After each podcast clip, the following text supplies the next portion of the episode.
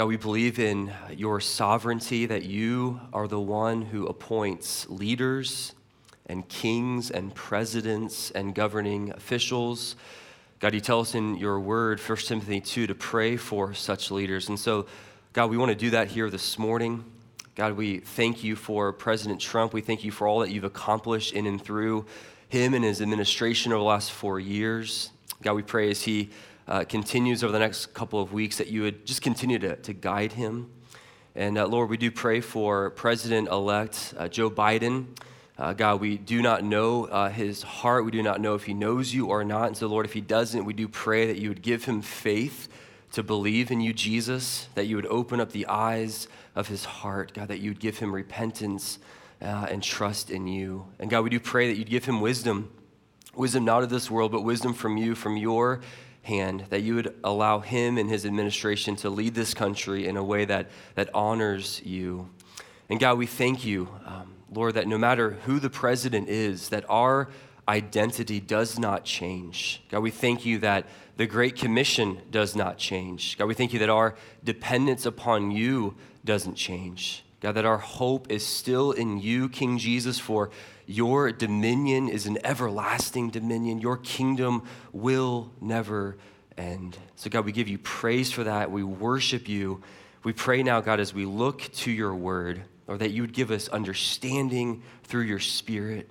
God, that you'd give us insight. God, we want to know your word in a way that, that transforms us today. And so, God, do that work, we pray. In Jesus' name, amen low self awareness will cost you money.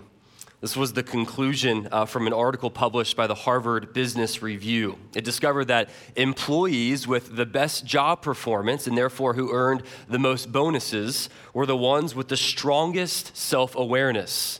They're the employees who really knew themselves. They knew their strengths, they knew their uh, weaknesses. Uh, they had uh, an ability to kind of read the room, and they knew their own performance. This led these employees to adopt new skills, to work well with others, uh, an openness to receive feedback, and a desire to grow. Fortunately, uh, these kinds of employees are becoming less and less of the norm. In fact, one large company revealed that the job performance of 42% of their employees was negatively impacted due to a lack of self awareness that ended up costing the company money. These employees have a, had an overestimation of their own strengths and their own performance, and it led to bad decision making and a lack of desire to grow. Now, when you think about the church at Corinth here, especially when we get to 1 Corinthians chapter 3, they struggled with a spiritual self awareness that didn't cost them money, but it cost them spiritual growth. Now, these believers here in Corinth had what I would call a dangerous combination of being incredibly spiritually gifted and yet terribly immature.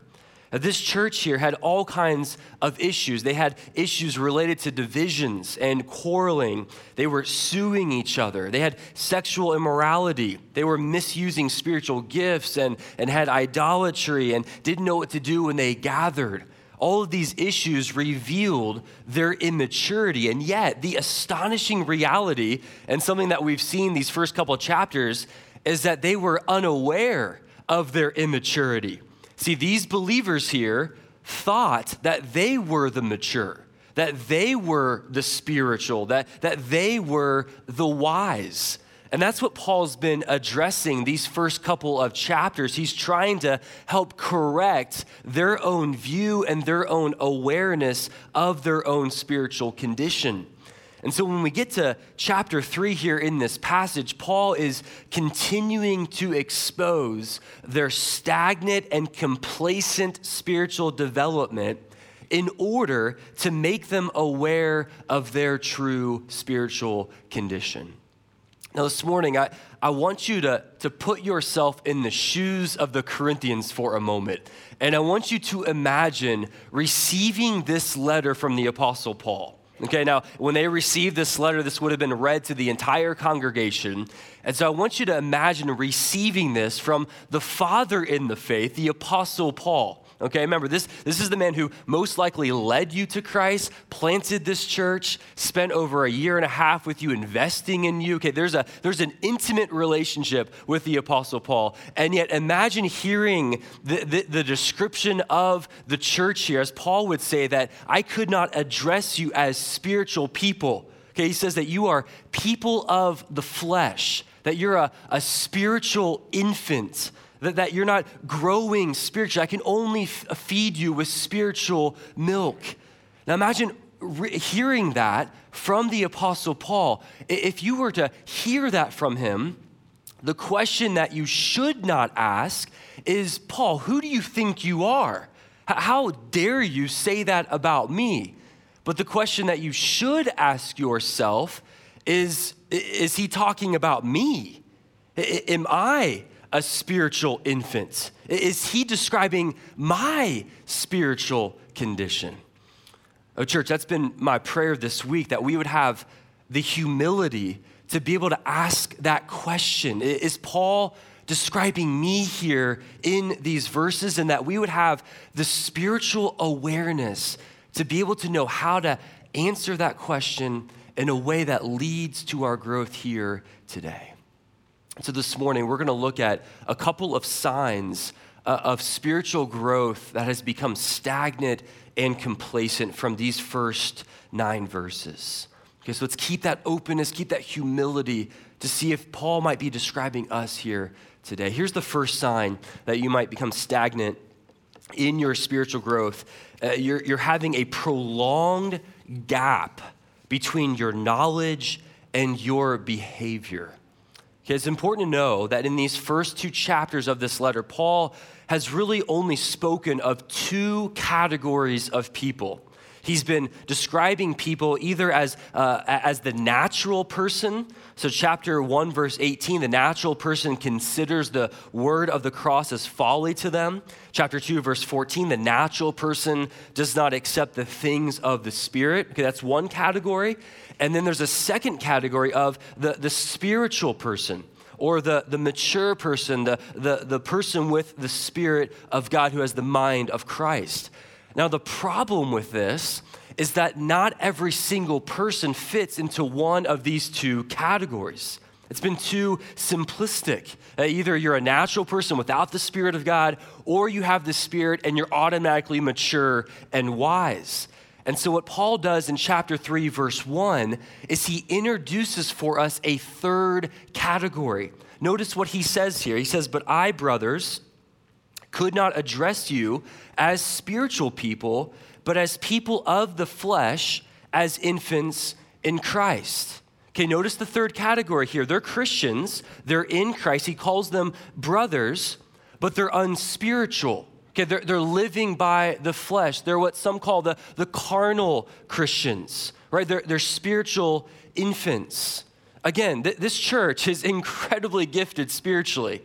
And think about having the Apostle Paul spend 18 months with you, right? They, they have a lot of knowledge, they have a lot of, of theology. The problem here is that their behavior was not matching their knowledge and their gifting. And on top of that, they're completely unaware of their spiritual immaturity. See, the Corinthians had what you and I have from time to time, and that is a spiritual gap issue. There is a gap between their beliefs and their behavior. There's a, a distance here in the church of Corinth uh, on their, their knowledge, what they know to be true, and how that knowledge was shaping the way that they lived their lives. Now, why, why add this third category if you're the Apostle Paul?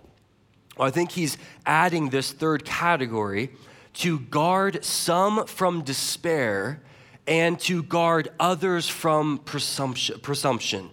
Now, this text is incredibly hopeful for those who are struggling spiritually, but, but you're still trying to grow. And yet, this is a danger and a warning for the casual drifter.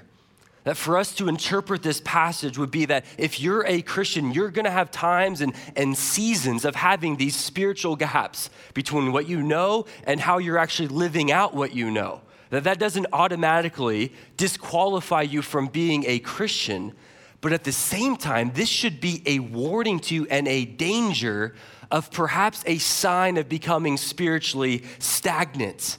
That having a prolonged period of time of having that gap between your beliefs and your behavior might reveal a jam going on within your own heart. That your head knowledge is not filtering down and impacting your affections, which then drives your priorities and the decisions you make and how you live your life. And we can actually just read 1 Corinthians to see what those gaps actually were between their beliefs and their behavior. But let me just suggest a, a few examples of spiritual gaps that you and I might struggle with from time to time. Okay, you might have a, a spiritual gap issue if you know point by point uh, the gospel of Jesus Christ. Okay, you know that to be true even theologically, but you might have a spiritual gap if you can't remember the last time that you actually shared the gospel with an unbeliever. Okay, let me give you another example. If, if, if you're a parent and, and, and you're encouraging your child to ask for forgiveness when they, uh, you know, when they misbehave or, or when they're mean to their sibling, but you might have a spiritual gap issue if you cannot remember the last time that you personally asked them for forgiveness when you sinned in front of them or sinned against them.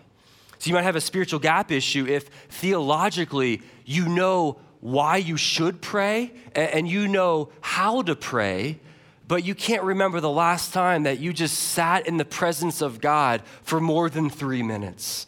There's all kinds of, of examples of these spiritual gap issues that you and I have from time to time. And again, it doesn't disqualify you from being a Christian, but it could reveal that you've become stagnant in your spiritual growth and your spiritual development because of this jam that's going on within your heart. And just think for a moment about the way that Paul is addressing these Corinthians, this blunt description of calling them a spiritual infant. Like that would, that would hit you in the chest hearing that from uh, your father in the faith. But just think for a moment about how young children, about how infants live their lives. Like they live by what they feel rather than what's true. All right, they, they live not based on how they're supposed to live, but they live based on whatever they want to do. That's what they do. Parents, you probably experienced this firsthand a couple weeks ago with Halloween when your child got all kinds of candy, whether at fall festival, trick or treating, or whatever you did. And if your kids are like mine, they got home that night and they laid out hundreds of pieces of candy on the floor. And they're so excited and they're you know putting it into different categories. And if you're in the beals household the, uh, you, you kind of have this parent tax for halloween every year where mommy and daddy get a third of, of the candy especially the especially the reese's. You know we're going to take all of those. But what happens uh, with our children unless you step in is that your child is just going to eat piece after piece after piece like they're not going to stop unless you intervene and what will end up happening is you're either going to clean up vomit later that night or you're going to try to parent a, a terrorist who, who's on that sugar rush and that sugar crash. Now, honestly, I'm not sure which one is, is worse, but you have to step in because young children, they do whatever they want to do, not what they're supposed to do. I mean, infants, they, they cry whenever they're hungry. They cry when they're tired. They're, they cry when they need a diaper change. And a spiritual infant allows their feelings to be authoritative that dictates the decisions that they make. For a spiritual infant, the ruling question of their lives is Will this make me happy? That question drives the decisions that they make. Is this what I want for my life? Rather than what does the Bible say? Is this true? Is this what God wants for my life? And so, if you're a spiritual infant, you're allowing your feelings to not only be real, but to be authoritative, that then creates these spiritual gaps in your life Because what happens if you're a spiritual infant and you're church, you come to church every week, you might have the facts, right? You might have the knowledge, but your knowledge sometimes doesn't match up with your feelings, with what you really want. And so, spiritual infants every time will choose their emotions, will choose their feelings over what they know to be true, and it impacts their behavior. See, this issue of having these spiritual gaps, it, it, that's not really the issue. You're going to have that from time to time because you're human. The issue is when those spiritual gaps remain, when you have a prolonged gap between your knowledge and your behavior. Apostle Paul is writing this to the Corinthians, and they have been saved for years. Paul spent over a year and a half with them, and yet Paul can still only call them spiritual infants. So, spiritual gaps, they, that will happen. You'll have brief setbacks. The issue is when they become themes in your life. That might be a sign of becoming stagnant spiritually. Well, secondly, here in verse 2, another sign of becoming stagnant spiritually is if you suffer from spiritual malnutrition, struggling to spiritually digest truth into your soul will stall your growth. I think that's what Paul means here in verse 10 that the unspiritual person is the one who cannot handle solid spiritual food. They can only consume spiritual milk. He says in verse 2 I, I fed you with milk, not solid food, for you are not ready for it. And even now you are not ready, for you are still of the flesh. Again, Paul says, Look, when I first came to you and led you to Christ, you were new in the faith. You were a spiritual infant. And that's fine. That's good. That's acceptable uh, back then when you were an infant. The issue here is that you're still a spiritual infant. For the Corinthians, they had a spiritual digestive issue. And if you look at verse 3, it's because of jealousy and strife, this selfishness and this pride that was causing them to spiritually gag on the solid spiritual food. And so Paul has been just trying to give them spiritual milk, which I think is the gospel of Jesus Christ, because the spiritual milk is teaching that is uniquely designed to get a proud, selfish, jealous sinner onto the path of humility See, these first two chapters, Paul has been talking a lot about the word of the cross. He's been talking about that in terms of what the wisdom and the power of God actually is. And I think it's the word of the cross, the power of the gospel, which can get into the hard and narrow spiritual esophagus, if you will, of self reliance and pride and jealousy, and bring with it humility and reliance upon God. The spiritual milk of the gospel, it, it contains the right nutrition to kill pride and self sufficiency. Why? It's because the gospel, the spiritual milk here, is the message that declares you cannot earn your own salvation. You cannot work for it. You cannot please God enough on your own for where God accepts you as holy and blameless. The message of the gospel, the spiritual milk, is the message that says you must rely on someone else, Jesus Christ, who is perfect in your place, who died in your place. And it's that message that a spiritual person devours, consumes, loves, wants more and more of it so that there's growth and eventually leading you to uh, consuming the, the solid food within the Christian faith. So, look, the, the solid food here d- does not demand more intellect to understand it, it demands less and less of pride and jealousy and strife. See, the person who is unspiritual consumes the spiritual milk of the gospel and just gags on it. That you can actually have a, a spiritual throat, if you will, that has become so swollen with pride and jealousy and selfishness that you choke even on the spiritual milk. And that's where the Corinthians were here. This is a dangerous place to be because it impacts the, the, spiritual nutrition of your growth as a believer. And so, how do you know if you're suffering from this? Well, let me take you to Hebrews chapter 5, verses 11 through 14. I want you to hear the description here uh, uh, of, of a person who can only consume milk and not solid food.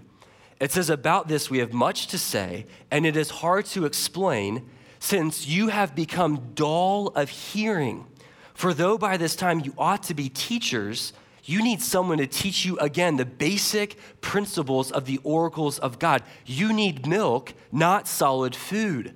For everyone who lives on milk is unskilled in the word of righteousness, since he is a child. But solid food is for the mature, for those who have had their powers of discernment trained by constant practice to distinguish good from evil.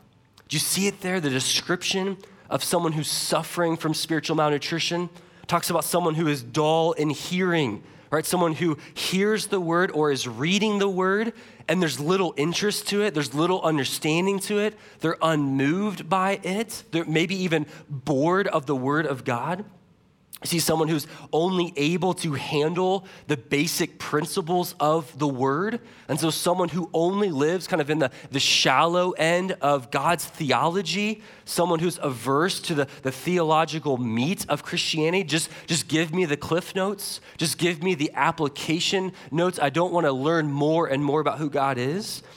Someone who's unskilled in the word of righteousness so, someone who's not able to apply it and allow the word to, to kind of shape their worldview, to shape the decisions that they make. Talks about someone who's unable to discern and distinguish good from evil. And so, someone who is swept up with the things of this world and, and is unable to see the dangers of intermingling the things of this world with the Christian identity. Look, we've got to ask the question does that describe you? This morning? Are you suffering from spiritual malnutrition? look, if you are, I just, want to encourage you this morning to do two things every day that I believe will get you on the path of growing spiritually. Number one, encourage you to pray for humility. Pray and ask God to humble your heart and pray and ask God to give you a hunger and a spiritual thirst for His Word. I guarantee God will honor that prayer. God will bless that prayer, maybe not overnight, but over time, when you seek the Lord and you say, God, humble me and give me a hung- hunger for your word, God will meet you exactly where you are. And then, secondly, I would encourage you to nourish your soul with the gospel of Jesus Christ every single day. And, and not just some general mantra of God is holy, I'm a sinner, Christ saves, but to personalize it, to take your sin, understand that Jesus took your place on the cross, and through his sacrifice, he declared, It is finished. And so, because of his work on the cross, you now can be forgiven. You have a new identity, you have a new purpose, and you have an everlasting hope. And the more that you meditate on that, the more that you feed your soul that, that's going to nourish you and that's going to grow you in the things of the Lord. Just to do those two things will help you grow every single day. Well, moving on to the third thing here, another sign of becoming stagnant spiritually. Verse 3 is when you have consistent relational conflict. Consistent relational conflict. Paul says, if you notice here at the end of verse 2, he says, And even now you are not ready, for you are still of the flesh. Now, why does Paul say that here? How does he know that they're struggling to grow spiritually? It's because of verse 3. He says, For, gives the reason here, for while there is jealousy and strife among you, are you not of the flesh? Notice that Paul shows that consistent relational conflict reveals spiritual complacency that jealousy and strife are characteristics of the flesh. If you, if you go back to Galatians 5 and you have the, the list of characteristics of the fruit of the Spirit, Paul in that passage also provides characteristics of the flesh, the fruit of the flesh, if you will, and jealousy and strife are on that list. Even Romans 13 says, Let us walk properly as in the daytime not in orgies and drunkenness, not in sexual morality and sensuality, not in quarreling and jealousy, but put on the Lord Jesus Christ and make no provision for the flesh to gratify its desires. Like this idea of jealousy and strife is evidence of lacking spiritual growth. And yet, underneath that, what we have to understand here, so that we don't just address the symptoms, underneath that is selfishness, it is pride. I think Paul is pointing here to behavior that's motivated by selfish gain because that lines up exactly with how infants live their lives. In fact, one commentary described this word for jealousy to mean a kind of zeal that does not try to help others, but to harm them with the predominant concern being for personal advancement. Doesn't that match up with how infants live their lives? Like, I, I, love babies, I love infants. They're, they're adorable, they're cute. I've got a seven month old, and, uh, and Milo, if you're listening to this, just earmuffs for a second. But they're cute, but the predominant characteristic of infants is that they are selfish. They live based on whatever they want. They're gonna cry for whatever need they want. They're, they're constantly wanting people to pay attention to them and feed them and care for them. That's how infants live their lives. And the reality is, is that you and I may not be wearing diapers here this morning, but if there is consistent relational conflict, evidenced by jealousy, evidenced by strife with others, then you are living as a spiritual infant, as a baby in Christ. And I think when you read 1 Corinthians, you can see evidence of this all throughout. They are lovers of themselves, they are selfish and prideful. It's what caused the quarreling and divisions, chapter one. It's what led to suing one another in chapter six. It's what led to sexual morality in chapters five and seven, struggles in marriage, chapter eight, idolatry and a lack of concern for the weaker brother in chapters nine and 10 a misuse of the spiritual gifts in chapters 12 through 14, and on and on and on it goes. So this morning, it might be helpful for us just to, just to pause for a moment, take a moment just to inspect your own relationships right now to see if there's if there's relational conflict there and not just once in a while but is it a theme in your life where you have consistently you're butting heads with other believers because of your selfishness and because of your pride? If so, that's a sign of stagnant spiritual growth. And then finally, this leads us to the last sign I think I see in verses four through nine, and that is having a misguided means of growth. In other words, in terms of understanding how to grow, there's been a shift in focus away from God and now it's on other things. Like I think that's that's part of what's behind verse 4 as they're talking about their allegiance to I follow Paul or I follow Apollos. What they're saying there is their growth was dependent upon the human leader that they associated themselves with. That I'm Team Paul, so therefore I'm automatically going to grow. And so I think Paul in verses 5 through, through 9 corrects this mentality by stating that he and Apollos were just servants of God, that they received these different assignments, these different tasks from God, and it's actually God who's in charge of the success. It's God who gives the growth. It's God who is in charge of all of this. In verses six through eight, Paul introduces the first of three metaphors here, which is on agriculture, to drive home this point. We're going to look at the, the, the second and third one next week. But Paul uses this, this metaphor of how Paul planted the seeds, Apollos came and watered them, but it says that God gave the growth, that God is the life force who produces the harvest. God's even the one who, who produced the seed. God's in charge of even the water here. So I think the point of this metaphor is that growth does not depend on anything else but God. Now, as you labor and as you're faithful to the Lord, you will receive a reward, he says. But in terms of growth, the emphasis is on God, not on man, not on the planter, and not on those that water. And this morning, just by way of application today, the point being is that you will become stagnant spiritually if your focus is no longer on God and His glory, if it's shifted to other things to generate growth in your life. And I think for us, it's a little bit different than the Corinthians who were struggling with which human leader to follow. Is it Paul? Is it Apollos? For us, I don't hear a lot in our church of saying, I'm team Chris Beals or I'm team Tim Lucas Savage or I'm team Dustin. I don't hear that in our church. Now, we do need to be careful of maybe more popular pastors or celebrity pastors that we think will generate growth. We need to be on guard with that.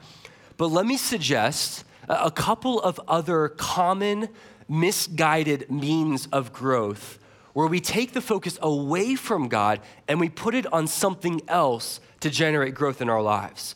The first one here that I see that's really popular is we put the focus on our emotions.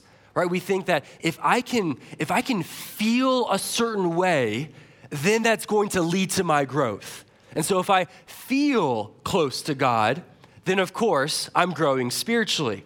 And so the opposite's something that we tend to believe. If I feel distant from God, that must mean that I'm not doing very well spiritually or if I feel like reading the Bible, if I feel like praying, if I feel like obeying, then I'm growing, I'm doing fine. And that is putting a feelings centric based Christianity at the center, which is incredibly dangerous to live by. In fact, you won't find any of that in the Bible. Throughout the Bible, there's an overwhelming emphasis on the will, on your obedience to God to demonstrate growth as you look at the fruit in your life. So be aware of, of putting an emphasis on emotions to equating maturity. Another one that's sneaky is time. I hear this from time to time. People who say, man, I'm just putting in the time, and, and, and that's where my growth is. I'm part of a small group, or I'm, I'm, I'm in a Bible study and, and there's not even an emphasis on the engagement in the small group or the engagement in the Bible study. It's almost like if I just show up and I, I invest the 90 minutes, then I'm automatically gonna grow. Right? It doesn't matter if I'm engaging with the scriptures, if I'm repenting of sin, if I'm, if I'm praying, if I'm encouraging others. It all has to do with just putting in the time, clocking in, clocking out, checking that off the list of things to do, and moving on with your day has much more to do with the time and more to do with your heart and your engagement in that spiritual activity.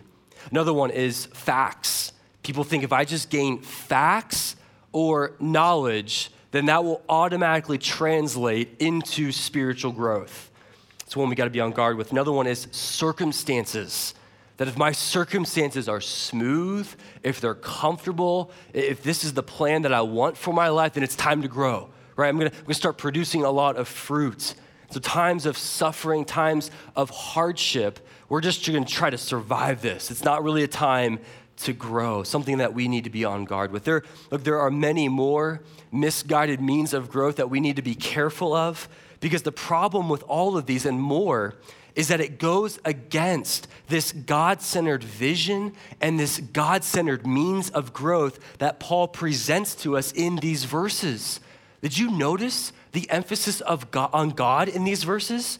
Verse 5, it's God who assigns servants. Verse 6 and verse 7, it's God who gives the growth. Verse 9, we belong to God as his workers, that, that this is God's field and this is God's building. There's an emphasis on God throughout these verses. And yes, we're faithful to God. Yes, we put in the time. Yes, uh, we make sure that we're growing in our knowledge and our facts about God.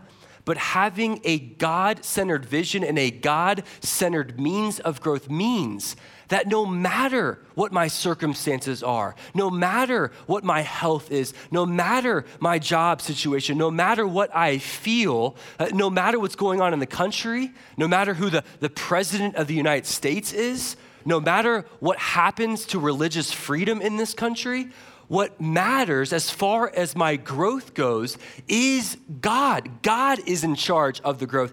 God is the one who will give the growth in our lives. And so the, the response here is, is a surrendering posture towards God, towards His grace, and saying, God, you are the one who's gonna grow me. You are the one who will mature me, not these other things. And so we need to come back to putting our hope in the one who's in charge of our spiritual maturity and our spiritual growth in the Christian life. There's a lot more we can say about spiritual growth that we're going to even look at in the passage next week as we move on to, chap- uh, to verses 10 through 23. God, we praise you and we thank you that we are not alone in this world. God, you have not left us as orphans, struggle on our own without you. We thank you, God, that you made a way when there was no way, that you sent Jesus Christ, our only hope in this world for the forgiveness of our sins. We thank you, God, for the message of the gospel. It's so sweet to our souls. God, when we slow down and when we think and we meditate on what Jesus Christ, the Son of God, accomplished for us, God, we thank you that that feeds us. We thank you that that satisfies us. We thank you, God, for all that you are. God, I pray as we live in coming days and coming weeks that we would be the people of God whose eyes, whose focus is upon you, that you are the one who gives the growth. So, God, our hope is in you. We thank you in Jesus' name. Amen.